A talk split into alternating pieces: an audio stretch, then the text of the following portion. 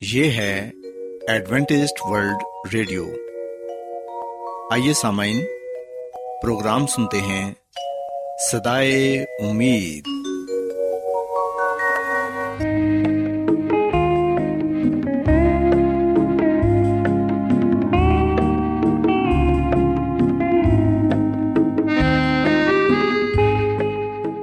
سامعین، پروگرام سدائے امید کے ساتھ میں آپ کی میزبان فرا سلیم اور صادق عبداللہ خان آپ کی خدمت میں حاضر ہیں۔ ہماری طرف سے آپ تمام سامعین کی خدمت میں آداب۔ سامعین امید کرتے ہیں کہ آپ سب خدا تعالی کے فضل و کرم سے خیریت سے ہیں۔ اور ہماری یہ دعا ہے کہ آپ جہاں کہیں بھی رہیں خدا مند خدا آپ کے ساتھ ہوں اور آپ کی حفاظت اور رہنمائی کریں۔ سامعین اس سے پہلے کہ آج کے پروگرام کو شروع کیا جائے آئیے پہلے پروگرام کی تفصیل سن لیں۔ پروگرام کا آغاز ایک گیت سے ہوگا اور اس کے بعد خاندانی طرز زندگی کا پروگرام فیملی لائف اسٹائل آپ کی خدمت میں پیش کیا جائے گا۔ اور سامعین، پروگرام کے آخر میں خدا تعالی کے پاکلام سے پیغام پیش کیا جائے گا۔ اور اس کے علاوہ پروگرام میں روحانی گیت بھی شامل کیے گئے ہیں۔ تو سامعین، آئیے آغاز اس خوبصورت گیت سے کرتے ہیں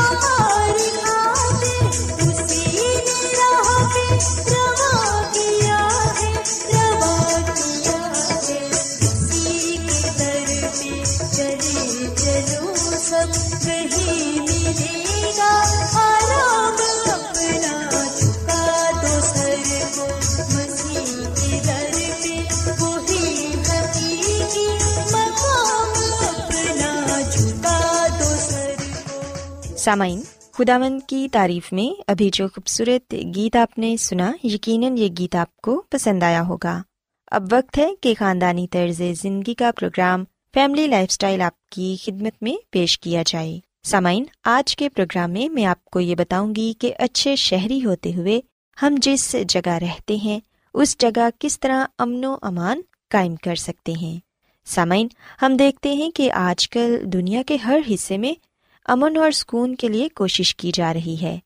نت نئے اقتدامات کیے جا رہے ہیں تاکہ دنیا میں امن اور شانتی قائم ہو سکے۔ لیکن ایسا دکھائی دیتا ہے کہ امن کے لیے جتنی زیادہ کوشش کی جاتی ہے، اتنے ہی حالات پہلے سے زیادہ خراب ہو رہے ہیں۔ اس میں کوئی شک نہیں کہ امن کی جتنی آج ضرورت ہے پہلے کبھی نہ تھی۔ سامعین، امن قائم کرنے کی بنیادی وجوہات تلاش کر کے ہی ہم حقیقی اور دائمی امن قائم کر سکتے ہیں۔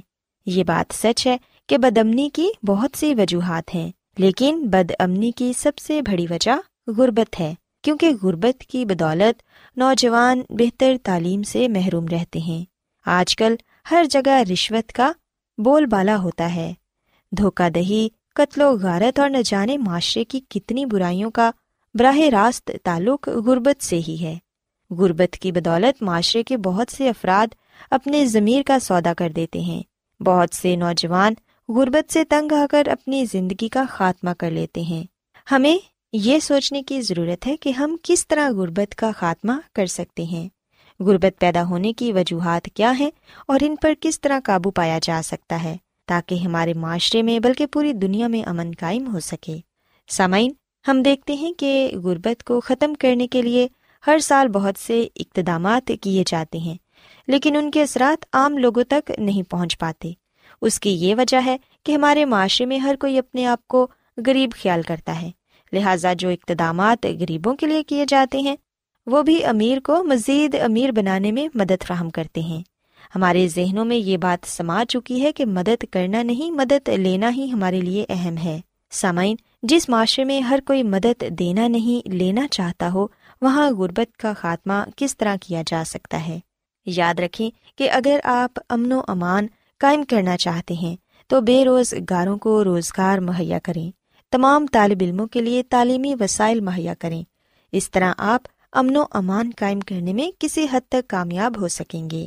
بعض لوگ سوچتے ہیں کہ امن و امان قائم کرنا تو حکومت کی ذمہ داری ہے، لیکن سامعین، ملک کے اچھے شہری ہوتے ہوئے ہم پر بھی کچھ ذمہ داریاں عائد ہوتی ہیں۔ کیا ہم اپنی ذمہ داریوں کو بخوبی نبھا رہے ہیں؟ کیا ہم اپنے معاشرے میں کوئی ایسے اقتدامات اٹھا رہے ہیں جس سے غربت کا خاتمہ ہو؟ بعض لوگ خیال کرتے ہیں کہ میں کیا کر سکتا ہوں۔ سسامین، یاد رکھیں کہ آپ جس معاشرے کا بھی حصہ ہیں، آپ وہاں پر ہی بہت سے ایسے اقتدامات کر سکتے ہیں کہ غربت میں کمی لائی جا سکے۔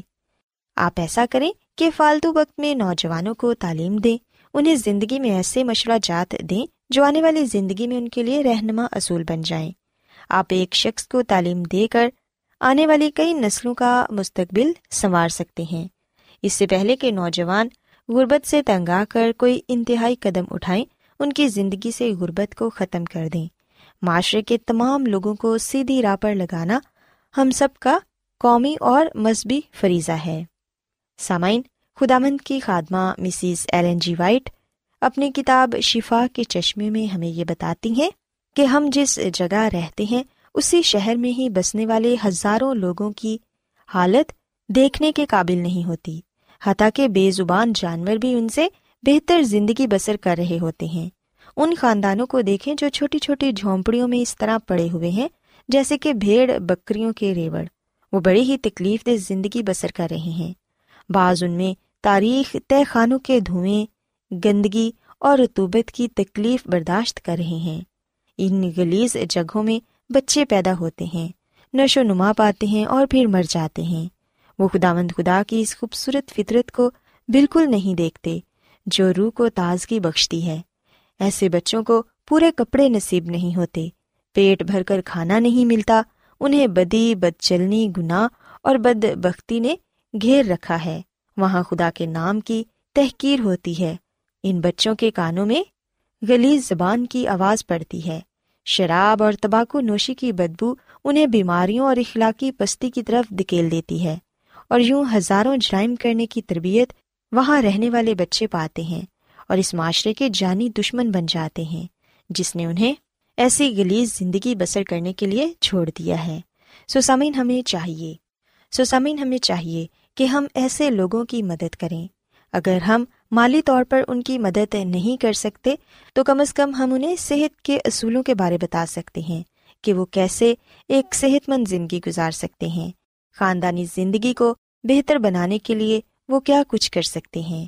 ایسے بچے جو اسکول میں نہیں پڑھ سکتے، انہیں نوجوان لوگ گھروں میں پڑھا سکتے ہیں تاکہ وہ سب بچے پڑھ لکھ کر اس معاشرے کے اچھے شہری بنے اور اپنے خاندان کے لیے اور اپنے معاشرے کے لیے بہتر اقتدامات اٹھا سکیں۔ سامعین، یاد رکھیں کہ امن اور غربت دونوں متضاد ہیں۔ غربت ہوتے ہوئے ہم امن کی توقع نہیں رکھ سکتے۔ اگر آپ امن قائم کرنا چاہتے ہیں تو غربت کا خاتمہ پہلے کریں۔ اگر ہم غربت کو دور کرنے میں کامیاب ہو جاتے ہیں تو پھر ضرور ہم امن کو بھی قائم کرنے میں کامیاب ہو جائیں گے۔ غربت کا خاتمہ کیے بغیر امن قائم کرنے کی کوشش کرنا اسی طرح ہی ہے جیسے ہم کسی صحرا میں پھول اگانے کی کوشش کرتے ہیں۔ سو آئیں ہم غربت کا خاتمہ کرنے کے لیے کوشش کریں تاکہ ہمارے یہاں حقیقی امن قائم ہو سکے۔ سو سامعین، میں امید کرتی ہوں کہ آج کی باتیں آپ کو پسند آئی ہوں گی اور میری یہ دعا ہے کہ خدا مند خدا ہم سب کو امن قائم کرنے میں مدد فراہم کرے۔ آئیے سامعین، اب خدا مند کی تعریف میں ایک اور خوبصورت گیت سنتے ہیں۔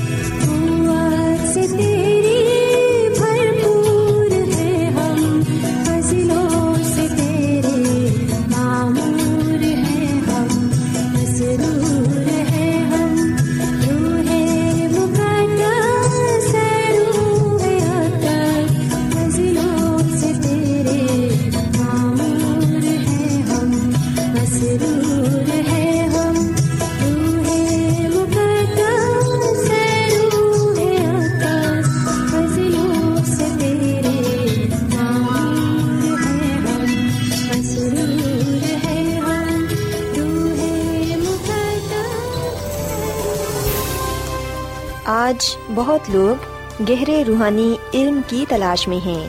وہ اس پریشان کن دنیا میں راحت اور خوشی کے خواہش مند ہیں۔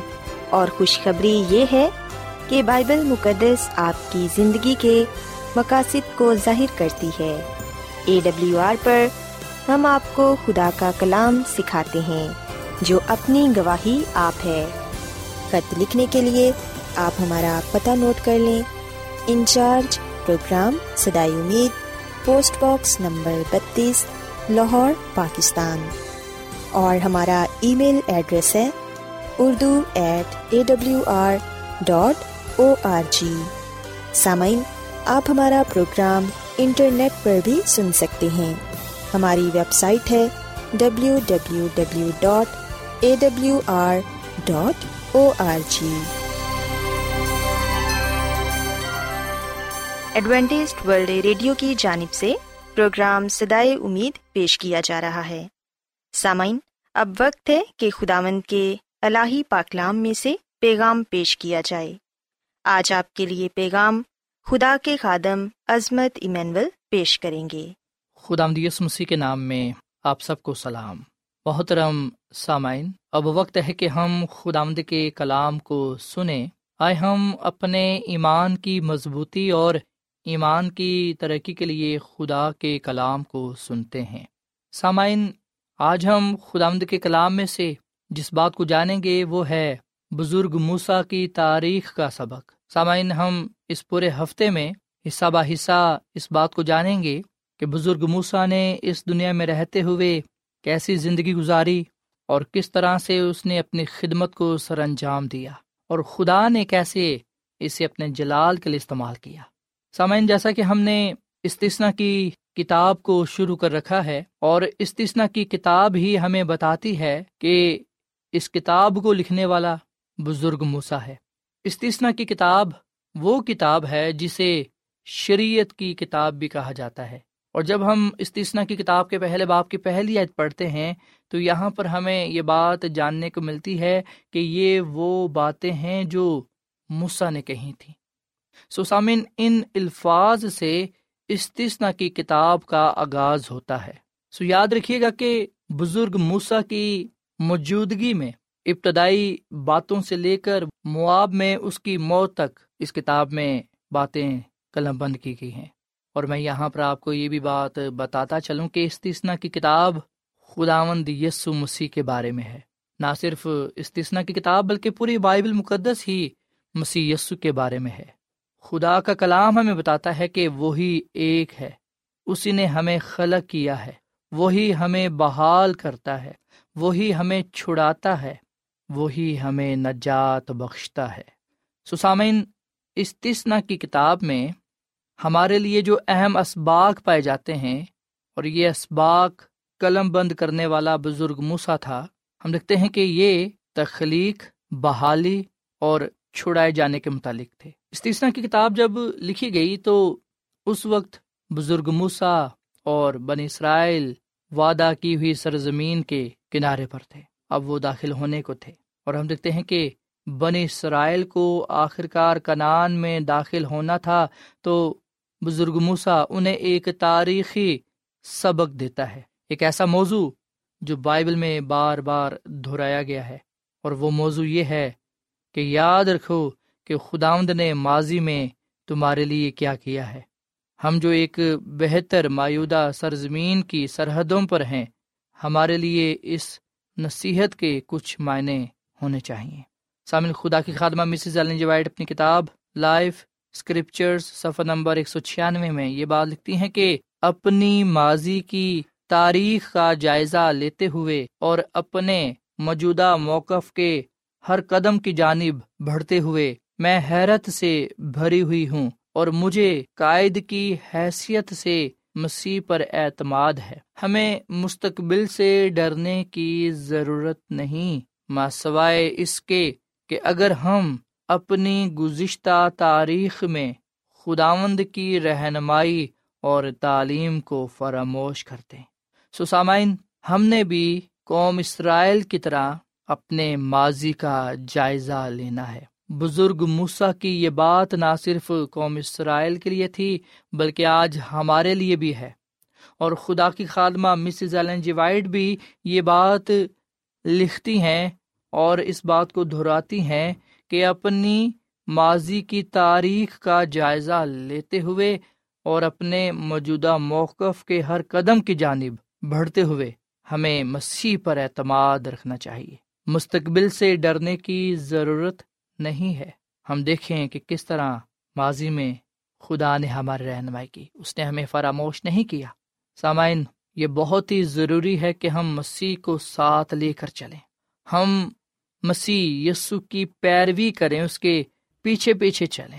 جب مسیح یسو کے ساتھ ہم ہوں گے تو یقین جانیں، ہم کامیاب ہوں گے، سرفراز ہوں گے، ہم برکت پائیں گے۔ اور سامن اگر ہم نے ماضی سے سبق نہ سیکھا۔ اگر ہم تاریخ سے سبق نہ سیکھیں تو پھر ہم نقصان اٹھائیں گے۔ سامن خدا یہ چاہتا ہے کہ ہم وہ غلطی، وہ گناہ نہ کریں جو نافرمان لوگوں نے کیا۔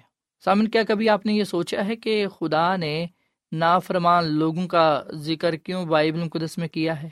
اگر خدا چاہتا تو صرف اور صرف وہ راستہ بازوں کا ذکر کرتا اور اس بات کو بھی ہمارے سامنے رکھتا کہ راستہ باز خدا سے ڈرنے والے، خدا کا خوف رکھنے والے، بدی سے کنارہ کرنے والے، کس طرح خدا کی کامل مرضی کو پورا کرتے ہوئے وعدہ کی ہوئی سرزمین میں داخل ہوئے۔ سامن، خدا چاہتا تو وہ نافرمان لوگوں کا ذکر نہ کرتا، پر اس نے اس لیے ان کا ذکر کیا تاکہ ہم ان سے یہ سبق سیکھیں اور ہم وہ غلطی، وہ گناہ نہ دہرائیں جو انہوں نے کیے۔ سامعین ضروری ہے کہ ہم اپنے ماضی کو دیکھیں، اپنے ماضی سے سبق سیکھیں۔ ہم ایمان کے بانی اور کامل کرنے والے مسیح کو تکتے رہیں، اس کی پیروی کریں اور اس کے نام کو عزت اور جلال دیں۔ تو سامعین، آئیے ہم اس بات کو جانیں کہ ہم بھی ایک ایسی جگہ کھڑے ہوئے ہیں جہاں سے ہم نے ایک نئی زندگی کا آغاز کرنا ہے، جہاں پر ہم نے اپنے ماضی کو خیر بات کہنا ہے۔ اپنی بدی سے کنارہ کرنا ہے اور خدا کی طرف رجوع لا کر اس کے ساتھ ساتھ چلنا ہے۔ سامعین خدا مند یسو مسیح بنی اسرائیل کے ساتھ تھا۔ اور جیسا کہ میں آپ کو یہ بات بتا چکا ہوں کہ استثنا کی کتاب ہمارے سامنے یہ سچائی پیش کرتی ہے کہ مسیح یسو اپنے لوگوں کے ساتھ تھا، ہے اور ہمیشہ تک رہے گا۔ اگر ہم پلوس رسول کا پہلا خط کرنتھیوں کے نام اس کے دسویں باپ کی تیسری اور چوتھی آیت پڑھیں تو یہاں پر یہ لکھا ہے کہ سب نے ایک ہی روحانی خوراک کھائی اور سب نے ایک ہی روحانی پانی پیا، کیونکہ اس روحانی چٹان میں سے پیتے تھے جو ان کے ساتھ ساتھ چلتی تھی اور وہ چٹان مسیح تھا۔ سو یہ مسیح یسو ہی تھا جو ان کے ساتھ ساتھ چلتا تھا۔ ان کی رہنمائی کے لیے، ان کی حفاظت کے لیے، انہیں بچانے کے لیے، انہیں چھڑانے کے لیے، ان کی مدد و رہنمائی کے لیے۔ آئے ہم خدا کا شکر ادا کریں کہ خدا مند یسم سے ہمارے ساتھ بھی ہے۔ اس کا فرمان ہے کہ دیکھو میں دنیا کے آخر تک ہمیشہ تمہارے ساتھ ہوں۔ سو ہم اس کے وعدوں کا یقین کریں اور اس کے وعدوں پر شک نہ کریں، بلکہ یقین رکھیں کہ خدا یسو مسیح اپنے وعدے کے مطابق ہمارے ساتھ ہیں اور وہ ہمیں بچا لیں گے، کیونکہ اس کا فضل ہمیں بچانے کی قدرت رکھتا ہے۔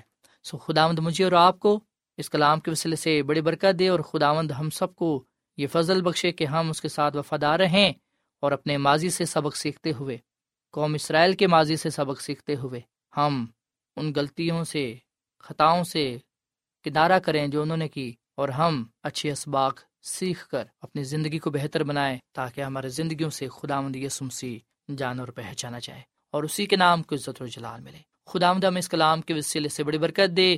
آئیے سامعین ہم دعا کریں۔ اے زمین اور آسمان کے خدا ہم تیرا شکر ادا کرتے ہیں، تیری تعریف کرتے ہیں۔ تو جو بھلا خدا ہے، تیری شفقت ابدی ہے، تیرا پیار نرالا ہے۔ اے خداوند، اس کلام کے لیے ہم تیرا شکر ادا کرتے ہیں، جو ہمارے قدموں کے لیے چراغ اور راہ کے لیے روشنی ہے۔ اس کلام پر ہمیں عمل کرنا سکھا۔ آج ہم نے اس بات کو جانا کہ اے خدا، تو یہ چاہتا ہے کہ ہم اپنے ماضی سے سبق سیکھیں اور ہم ماضی کی غلطیوں کو نہ دہرائیں، بلکہ ہم انہیں ترک کرتے ہوئے سچائی کے ساتھ لپٹے رہیں۔ تیرے حکموں پر عمل کریں تاکہ ہم تیرے حضور مقبول ٹھہریں۔ اے خدا آج کا یہ کلام ہمارے زندگیوں کے لیے پھلدار ثابت ہو۔ اس کلام کے وسیلے سے تو ہمیں بڑی برکت دے اور ہم سب کو اپنے جلال کا استعمال کر، کیونکہ یہ دعا مانگ لیتے ہیں اپنے خداوند مسیح یسو کے نام میں۔ آمین۔